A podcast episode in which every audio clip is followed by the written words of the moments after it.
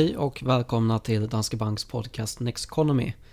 Idag kommer vi prata om valutor med Mm. mera kan man väl säga. Ja, precis. Hur ser du på valutorörelser i din portfölj?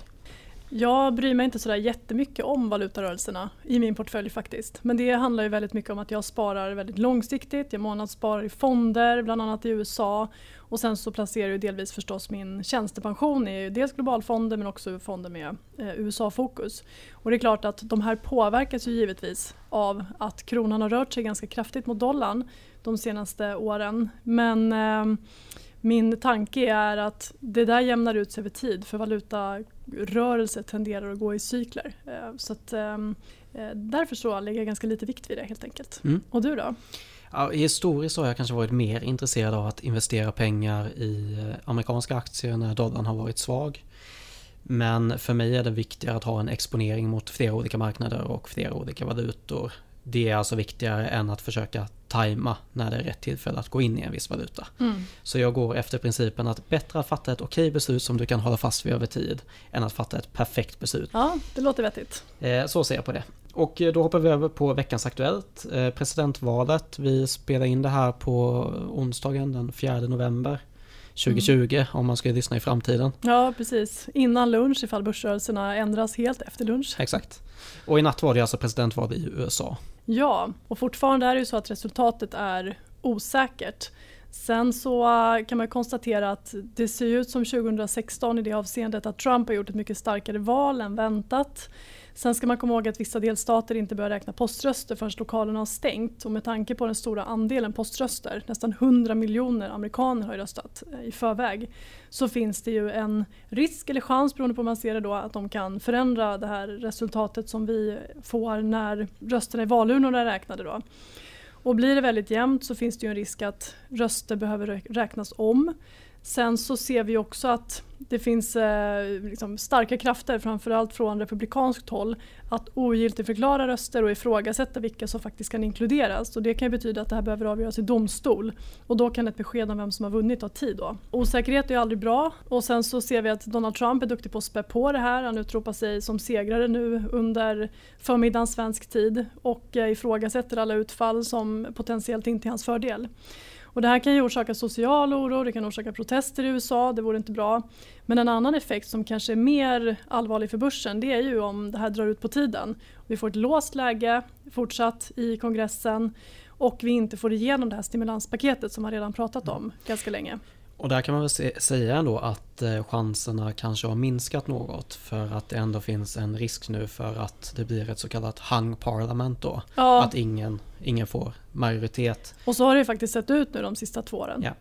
Eh, Så det blir ju liksom fortsättning på det vi redan har. Och någonstans så tror jag att när vi så småningom har en, en, en eh, president på plats då kommer man ju att se till att man får igenom någon typ av stimulanspaket som kommer vara en kompromiss. Men det vore ju bättre med ett, ett parlament där man är kraftfull i sin politik genom att till exempel då Demokraterna hade fått makten i båda kamrarna. För då hade man Exakt. kunnat vara mycket snabbare och agera mer kraftfullt helt enkelt. Precis, och det man kunde se under natten i alla fall var ju att i och med att det här stimulanspaketet att det inte är lika säkert så har räntorna kommit ner något. Ja, Däremot minskade också risken för skattehöjningar, ja vilket då har varit positivt för börsen. Mm. Ja, man kan se i alla fall under natten då. Ja, Så jag menar, ja, man, man har ju båda, båda delarna där då. Precis, man har båda delarna. Och ehm, anledningen till att räntorna stigit en del innan är just att Biden såg ut som att han skulle kunna få majoritet i båda kamrarna och sen så har han då betydligt större stimulanspaket i sina förslag än vad Trump hade vilket skulle kunna vara positivt för tillväxt, för inflationsförväntningar, stigande räntor på sikt. Då. Ja.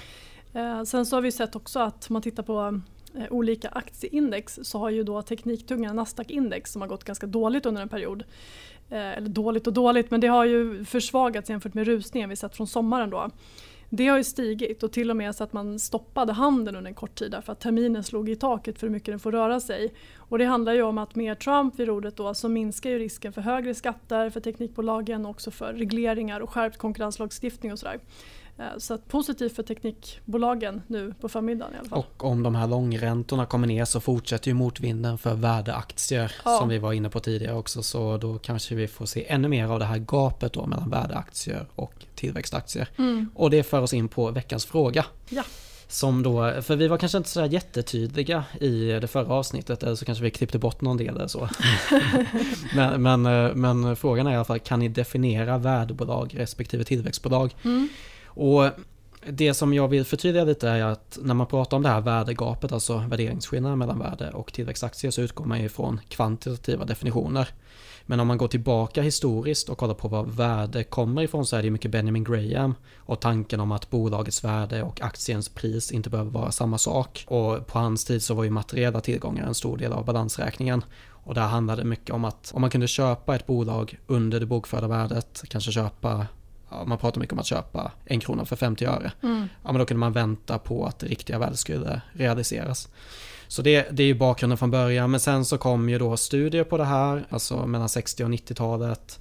Som visar då att eh, låga PB-tal överavkastade höga PB-tal. Och Farman French definierade ju de höga PB-talen som tillväxtbolag och låga PB-tal som värdebolag. Mm. Eh, så det är väl eh, framväxten av det här och sen när man kollar på definitioner i olika index idag så till exempel då eh, indexet S&P 500 Value då kollar man på värderingen av vinsten, omsättningen och det bokförda värdet. Och i S&P 500 Growth kollar man på omsättningstillväxt, vinsttillväxt och momentum. Och de bolag som rankas högst på de olika parametrarna, alltså tillväxtparametrarna, de hamnar i tillväxtindexet och de som rankas högst på värdeparametrarna hamnar i värdeindexet. Ja, och sen så kan man väl bara säga att alltså ett värdebolag är ju kanske mer av en som stadig kassako i portföljen. Där har man bolag som då, precis som du säger, ofta relativt lågt värderat i förhållande till bokfört värde, till vinsten. Eh, men de som då har stabila intäkter, stabila kassaflöden. Balansräkningen är stark, eh, ofta betalar de här bolagen relativt höga utdelningar och då kan vi kanske ge några exempel då rent konkret på värdesektorer. Och typisk värdesektor är ju bank, Um, vi har energibolagen som faller in där. Kraftbolag, kanske den mest um, tydliga värdesektorn vi har på börsen. Den är ganska liten för svensk och nordisk del men den är stor i Europa. Uh, sen har vi vissa läkemedelsbolag med stora mogna portföljer där vi har precis de här liksom, starka kassaflödena um, som rullar in. Och sen har vi telekom och till viss del också industribolagen. Då.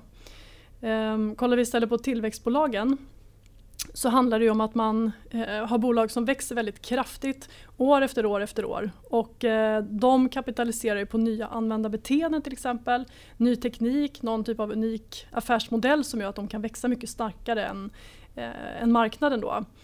Och eh, tittar man då på eh, skillnaden, alltså ett bolag kan växa väldigt snabbt i perioder men om ett bolag växer snabbt på grund av att konjunkturen går bra till exempel så gör inte det automatiskt att det är ett tillväxtbolag utan det måste handla om någonting annat. Och typiska tillväxtbolag då kan man hitta inom IT, kommunikationstjänster, eh, sällanköp, tänk Amazon, eh, hälsovård men då kanske inte de här stora mogna läkemedelsjättarna, spel och så vidare. Precis, och bara om man ska göra en jätteenkel definition så kan man säga att tillväxtbolag växer snabbare än snittet och värdebolag är lägre värderade än snittet. Mm. Eh, då tycker jag att vi har gått igenom det så då går vi vidare på ämnet för dagen som är valutor och om vi börjar med att prata lite om vad som styr valutakurser då så finns det ju en hel massa saker som har en påverkan på ett lands valuta. Ja det gör det, men i grund och botten så handlar ju alla de här sakerna om efterfrågan på ett lands valuta. Och den där efterfrågan på ett lands valuta som dollar till exempel då styrs av förväntningar om en massa saker. Och det handlar ju om väldigt stora frågor som inflation, förväntningar om vad inflationen kommer vara längre fram i tiden. Det handlar om ränteläget i olika länder och hur de förhåller sig till varandra. Statsskulden, tillväxten i landet och så vidare. Så det är väldigt många faktorer som påverkar och det är inte bara hur det ser ut i ett land utan det är ju hur det ser ut i olika länder relativt varandra också. Och det här gör ju att valuta är ett av de mest komplexa tillgångslagen som man överhuvudtaget kan analysera för att det är så otroligt stora skeenden och globala skeenden som man måste titta på. Men eh, man kanske kan börja säga någonting om inflation och inflationsförväntningar då. Ja precis, jag tänkte på det för det är en ganska bra övergång från vårt förra avsnitt. För mm. eh, alltså, man hör ju ändå om centralbanker att de ibland försöker påverka valutan på olika sätt. Och jag menar inflationen är väl ganska tydlig att om man har en hög inflation då urholkas ju värdet på valutan över tid. Mm. Och samma sak tvärtom då med en låg inflation så ökar ju köpkraften i förhållande till andra länder som har en högre inflation. Precis. Och eh, när då inflationen och inflationsförväntningarna stiger då innebär det en annan sak, nämligen att centralbanken kommer börja höja räntan därför att man har inflationsmål på 2% i större delen av världen. Och när centralbanken höjer räntan och förväntningarna på högre räntor eh, stiger framöver också, då gör ju det att efterfrågan på valutan faktiskt ökar och det stärker i sin tur valutan. Så att överallt så måste man titta på flera olika parametrar som ibland går åt motsatt håll eh, för att försöka hitta åt vilket, vilket som är starkast helt enkelt ja. och som kommer påverka mest. Exakt, så man kan säga att eh, en hög inflation i sig det urholkar värdet på ett lands valuta men sen då kommer det här att centralbanken höjer räntan vilket ju snarare sänker värdet på valutan. Eller höjer värdet på valutan. Ja, så jag menar, precis. Så, eh, och ett omvänt resonemang där kring eh, just eh, räntan är ju att alltså utbud och efterfrågan relaterat till penningmängden. Mm. Så jag menar när centralbanken sänker räntan så ökar utbudet av pengar mm. vilket då gör att priset på valutan sjunker. Så jag menar centralbankerna har ju en stor eh, kraft när det gäller att ja, påverka valutan. De är ju väldigt starka spelare på den här marknaden och de har ju blivit ännu starkare i och med att de inte bara agerar med styrräntan som vapen nu för tiden utan de också är inne och köper obligationer vilket i princip innebär att man då ja, trycker ut en massa pengar på marknaden och det är klart att det får effekter på, på valutan då. Och det här är ju en anledning till att Trump har varit så förbannad på Federal Reserve, den amerikanska centralbanken. Därför att innan handelskriget så hade Fed höjt räntan under några års tid utan att någon annan gjort det. Och effekten av det här det blir ju att dollarn stärks, det är negativt för amerikanska bolag, deras konkurrenskraft i världen minskar. Dessutom gör det att amerikanska folkets köpkraft blir starkare när de har en stark dollar att handla med och det leder till ännu mer import och ett större underskott i bytesbalansen och det är motsatsen till vad Trump vill åstadkomma. Han vill att omvärlden ska köpa saker av USA istället så att man så att säga, får in mer kapital. Inte att amerikanska folket skickar ut en massa dollar till Kina i utbyte mot varor som man sen konsumerar upp. Mm. Och eh, det kan ju också föra oss in på Sverige tänker jag bara för att det här är någonting som Riksbanken har pratat om en del att just att importera inflation. Mm. Och alltså genom att om man då håller nere räntan och sänker valutakursen så kan man på det sättet importera inflationen för att få upp den. Ja, och det här är ju någonting som Riksbanken pratade väldigt mycket om för några år sedan och jag skulle säga att det är en, en väldigt eh, viktig anledning till att vi fick minusränta och att vi behöll den så länge för Riksbanken ville ha en svag svensk krona. Men nu kan man konstatera att redan innan coronakrisen så har man ju lagt allt mindre vikt vid kronan att döma av kommunikationen. En annan eh, viktig sak då det är ju hur det går i ekonomin och det har vi sett också väldigt tydligt nu under coronakrisen. När det var som värst i våras och osäkerheten var extremt hög, då fanns det ju bara en enda sak som alla ville äga och det var amerikanska dollar. Och det gjorde ju att dollarn steg väldigt, väldigt kraftigt mot de flesta valutor inklusive svenska kronan. Men när paniken på marknaden lugnade sig i slutet av mars när vi fick de här jättestimulanserna och det stod klart att centralbanker och regeringar de kommer göra vad som helst för att se till att det här inte blir en katastrof. Då ökade riskaptiten och då började dollarn återigen försvagas. Då. Eh, och sen så steg istället små cykliska valutor som gynnas av ökad riskaptit som, eh, som svenska kronan som sen faktiskt har stärkts ganska kraftigt. Mm. Och där kan man också göra kopplingen till just eh, alltså det politiska läget. Det är bra och viktigt att man känner en säkerhet kring hur det ser ut i en ekonomi också. Så jag menar tillväxtmarknader drabbas ju hårdare, alltså deras valutor i ett läge där folk söker sig till de här mera säkra tillgångarna och säkra valutor. Mm. Och det är någonting som kan vara viktigt att tänka på när man investerar i eh, tillväxtmarknadsfonder, både, både aktiefonder men också om man köper en eh, tillväxtmarknadsobligationsfond.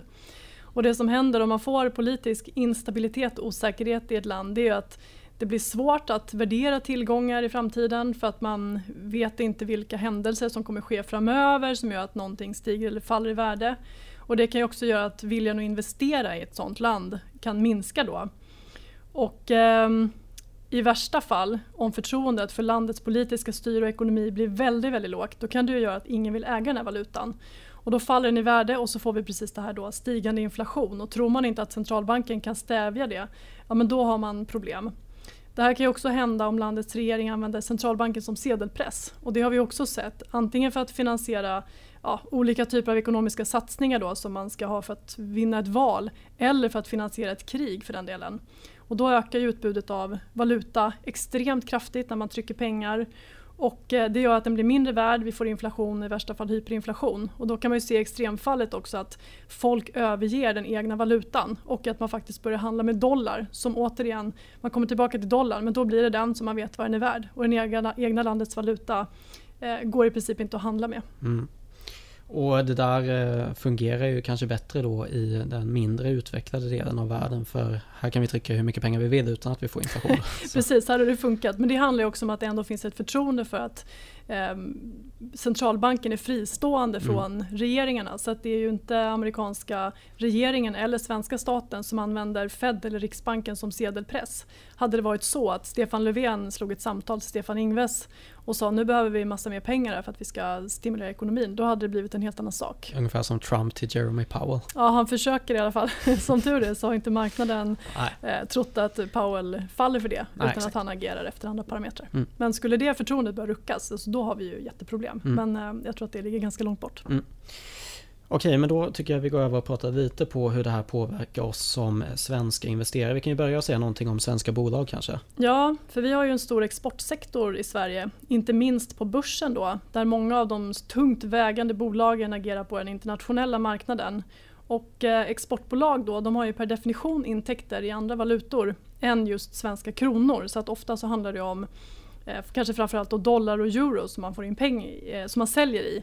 Samtidigt så ska man då växla om det där och rapportera sin vinst i svenska kronor.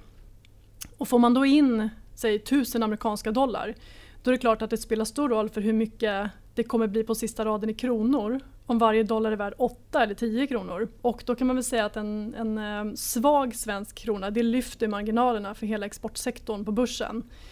Medan då en stark svensk krona sänker dem.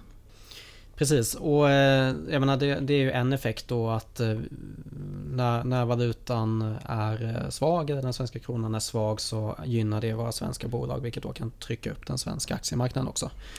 Ja det kan det göra. Sen så ska man komma ihåg att när, när eh, marginalerna för svenska bolag lyfter på grund av valutaeffekter så värderar inte börsen det lika högt som om, om vinsterna ökar därför att bolagen har varit extremt effektiva Precis. med att kapa kostnader till exempel.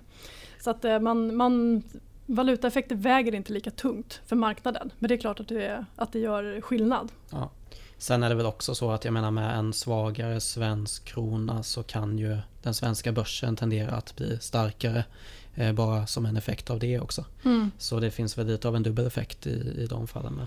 Ja men det gör det. Sen så ska man säga också att det är många bolag som har stor valutaexponering, alltså stora intäkter i andra valutor som faktiskt hedgar de här flödena också. Mm. Så att det blir ju inte bara ett till ett heller utan man, man försöker jämna ut svängningarna och skapa större eh, förutsägbarhet i verksamheten. Sen är det ju ganska få bolag också som inte dessutom har kostnader i andra valutor. Så att när man börjar titta på totaleffekten, att man har intäkter i, i euro och dollar och kanske andra valutor utöver det så har man också kostnader i andra valutor för att man kanske producerar saker i Kina eller man har fabriker i USA eller Mexiko. Så att det är ganska komplicerat faktiskt att försöka titta på vad nettoeffekten blir. Men man kan väl bara säga att för Stockholmsbörsen så är en, en svag svensk krona nettopositivt. Mm. Och sen är det väl ganska rimligt som bolag också att ha ett diversifieringsperspektiv där. Att mm. ha lite olika valutor så att det inte påverkar alldeles för mycket om en valuta skulle gå väldigt starkt eller svagt. Nej. Sen kan man ändå säga då att det finns ju också bolag faktiskt som gynnas av att kronan är stark och det handlar ju framförallt om retailbolag, alltså konsumentbolag som då köper in varor från säg eh, Asien, Europa eller USA och sen så säljer hyfsat mycket på den svenska marknaden då. Och då har vi ju dels ja, men små, små modebolag men sen Electrolux, Husqvarna, Essity, H&M till exempel det är faktiskt bolag med stora inköp i dollar som tjänar eh, på att den sjunker i värde. Mm. Och sen i ens egna aktieportfölj eller helt enkelt portfölj oavsett vilka tillgångar man har så är det ändå viktigt att ta hänsyn till den här valutaeffekten. Och jag menar oftast när man investerar i kanske en USA-fond eller man investerar i någon USA-ETF eller något amerikanskt bolag. Ja men då har du ju den här valutaeffekten. Och ehm, det där spelar egentligen ingen roll då om du ser att eh, den här fonden är noterad i SEK, alltså du ser SEK i portföljen eller om du har ett enskilt bolag som är i USD.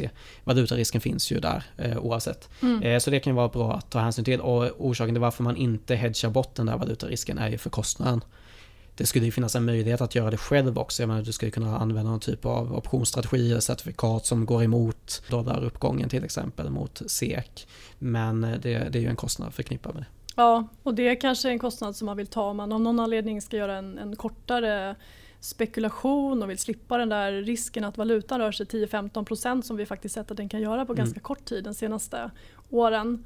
Eh, men för en mer långsiktig investerare så spelar det ganska liten roll och man kan ju också tänka att Å ena sidan då, om kronan försvagas så blir vårt sparande i utländska aktier och fonder mer värt. Men å andra sidan så blir det ganska dyrt att investera mer pengar på den marknaden. Om man till exempel har ett månadssparande så får man ju mindre för, eh, för pengarna. Så att man kan också tänka då att okej okay, nu stärks kronan, det sänker värdet på mitt sparande i USA. Men å andra sidan så får jag lite mer, jag får mer fondandelar för de pengar som jag pytsar in eh, under tiden.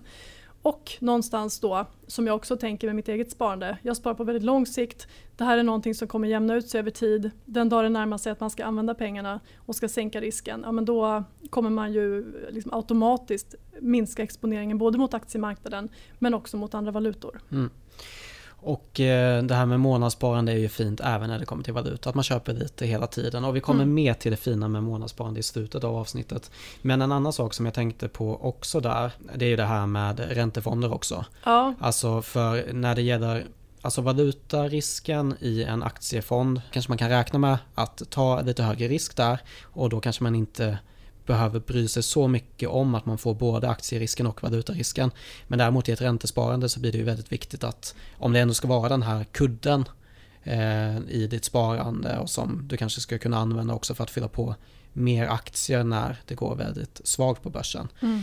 Då vill du ju inte att valutan ska göra att det där värdet urholkas eh, samtidigt. Då. Ja, och under den perioden när vi haft en betydligt högre ränta i USA där man faktiskt har sett då att om du investerar i amerikanska statsobligationer åtminstone som amerikan då har du ju kunnat få ett par tre procent i löpande avkastning. Men så ser det inte ut om man är svensk sparare därför att kostnaden för den där valutahedgen den har legat på typ 2% Så att för svenska investerare så har inte amerikanska obligationer varit något alternativ. För det som blir kvar när du har hedgat bort ränterisken det är inte mycket mer än vad du får på en svensk statsobligation. Nej, så att därför så har man ju i princip aldrig utländska statsobligationer i en Nej, svensk exakt. portfölj. Åtminstone inte just nu. Och en annan sak bara för att poängtera det här med att eh, över tid så får man väl ändå förvänta sig att det jämnar ut sig och det är de två senaste åren ett bra eh, bevis på. Alltså mm. under 2019 hade vi en väldig medgång på grund av den svagare svenska kronan. Fick en väldigt bra avkastning på våra utländska investeringar. Och i år har det varit tvärtom. Så jag menar, eh, man får helt enkelt tänka sig att det jämnar ut sig över tid och eh, så får man acceptera det helt enkelt. Ja, exakt. Bra, då går vi vidare på veckans tankefel. Och eh, det är den här veckans status quo bias som det heter. Och det är alltså vår tendens att vilja undvika förändring. Så inget beslut känns ofta bättre än att ta ett beslut som man kanske får ångra. Och det här är något som abonnemangstjänster tjänar pengar på. Tänk Amazon, Netflix och Spotify. När man väl har ett abonnemang så säger man sällan upp det. Dels för att man kanske inte orkar och dels för att man inte vill ångra sig. Man kanske kan ha nytta av det någon gång här i framtiden så, så det är lika bra att behålla det. Och ett extremt exempel på det här är ju Postkodlotteriet. Det sista du vill göra är att säga upp din lott bara för att se grannen bli stenrik. Det är liksom så här, ett beslut som du inte vill behöva ångra. Och ju längre man varit med desto tuffare blir det att avsluta. Ja. Därför att eh, vinner grannen så är det ju sjukt surt om du investerat i det där år efter år. Exakt och det är ju sunk cost fallacy också. Ja. Precis, alltså att förlorade kostnader. Man, man antar att när man har investerat någonting under en lång tid så vill man liksom inte bara släppa den där kostnaden och gå vidare utan då påverkar det ens beslut framöver också. Eh, men en grej med status quo bias är att det är faktiskt positivt då vid månadssparande som vi var inne på tidigare. Så ett automatiskt månadssparande det kommer ju fortsätta tills man säger upp det. Så tendensen att bara låta saker vara som de är gör ju att det här månadssparandet bara fortsätter löpa vidare, vilket ju då är positivt. Och det är positivt för, på grund av ränta på ränta effekten som är så kraftfull över tid. Och jag tänkte ta ett exempel från boken The Psychology of Money av Morgan Housel och då är det så att eh, 81,5 av Warren Buffetts 84,5 miljarder dollar i förmögenhet de blev till efter hans 65 födelsedag. Och man kopplar ju ofta Warren Buffetts förmögenhet till hans förmåga som investerare. Och det är ju en delförklaring såklart. Han har alltså lyckats generera en avkastning på 22% per år ungefär. Eh, men det är inte den stora förklaringen. För den stora förklaringen är att han började investera i tonåren och så har han fortsatt till idag när han är 90. Så han har alltså låtit sina pengar växa i ungefär 75 år. Och eh, ett exempel på i just den här boken då är att om han istället hade ägnat den här tiden fram till 30 års ålder på att studera och sen kanske resa och eh, göra sådana saker istället. Och säga att hon då hade haft 25 000 dollar i 30-årsåldern istället för det han hade. Och så hade han fortfarande lyckats ha samma fina avkastning på 22% per år men så hade han gjort som de flesta andra och gått i pension vid eh, 60 års ålder ungefär och börjat spela golf och hänga med barnbarnen istället. Eh, jo, och då kan man ju fråga sig vad hans förmögenhet hade varit då. Och eh, vad tror du att det hade varit då? Betydligt lägre. Den hade varit betydligt lägre. Den hade varit 11,9 miljoner dollar istället för 84,5 miljarder dollar som jag sa tidigare. Det är alltså 99,9% mindre än den förmögenhet han har idag. Så det visar ju hur extremt viktigt det är med tid på börsen och ofta så är det det som är den viktigaste anledningen till framgång på börsen. Mm. Så att vi ska börja jobba och investera tidigt och vi ska helst inte dra oss tillbaka och njuta av livet. Då blir vi riktigt rika. Precis. Exakt så ska vi göra. Med det så tycker jag att vi avslutar för idag. Ni får som vanligt ställa frågor i frågeformuläret så tar vi upp dem i podden. Kom gärna med feedback på vad vi ska prata om och gå gärna in på nexteconomy.se. Det är vår nyhetssajt där ni hittar både poddar, bloggar och filmer om eh, marknaden och vår eh, investeringsstrategi. Bra, då tackar vi för den här veckan och så hörs vi igen nästa gång. Tack och hej. Tack och hej.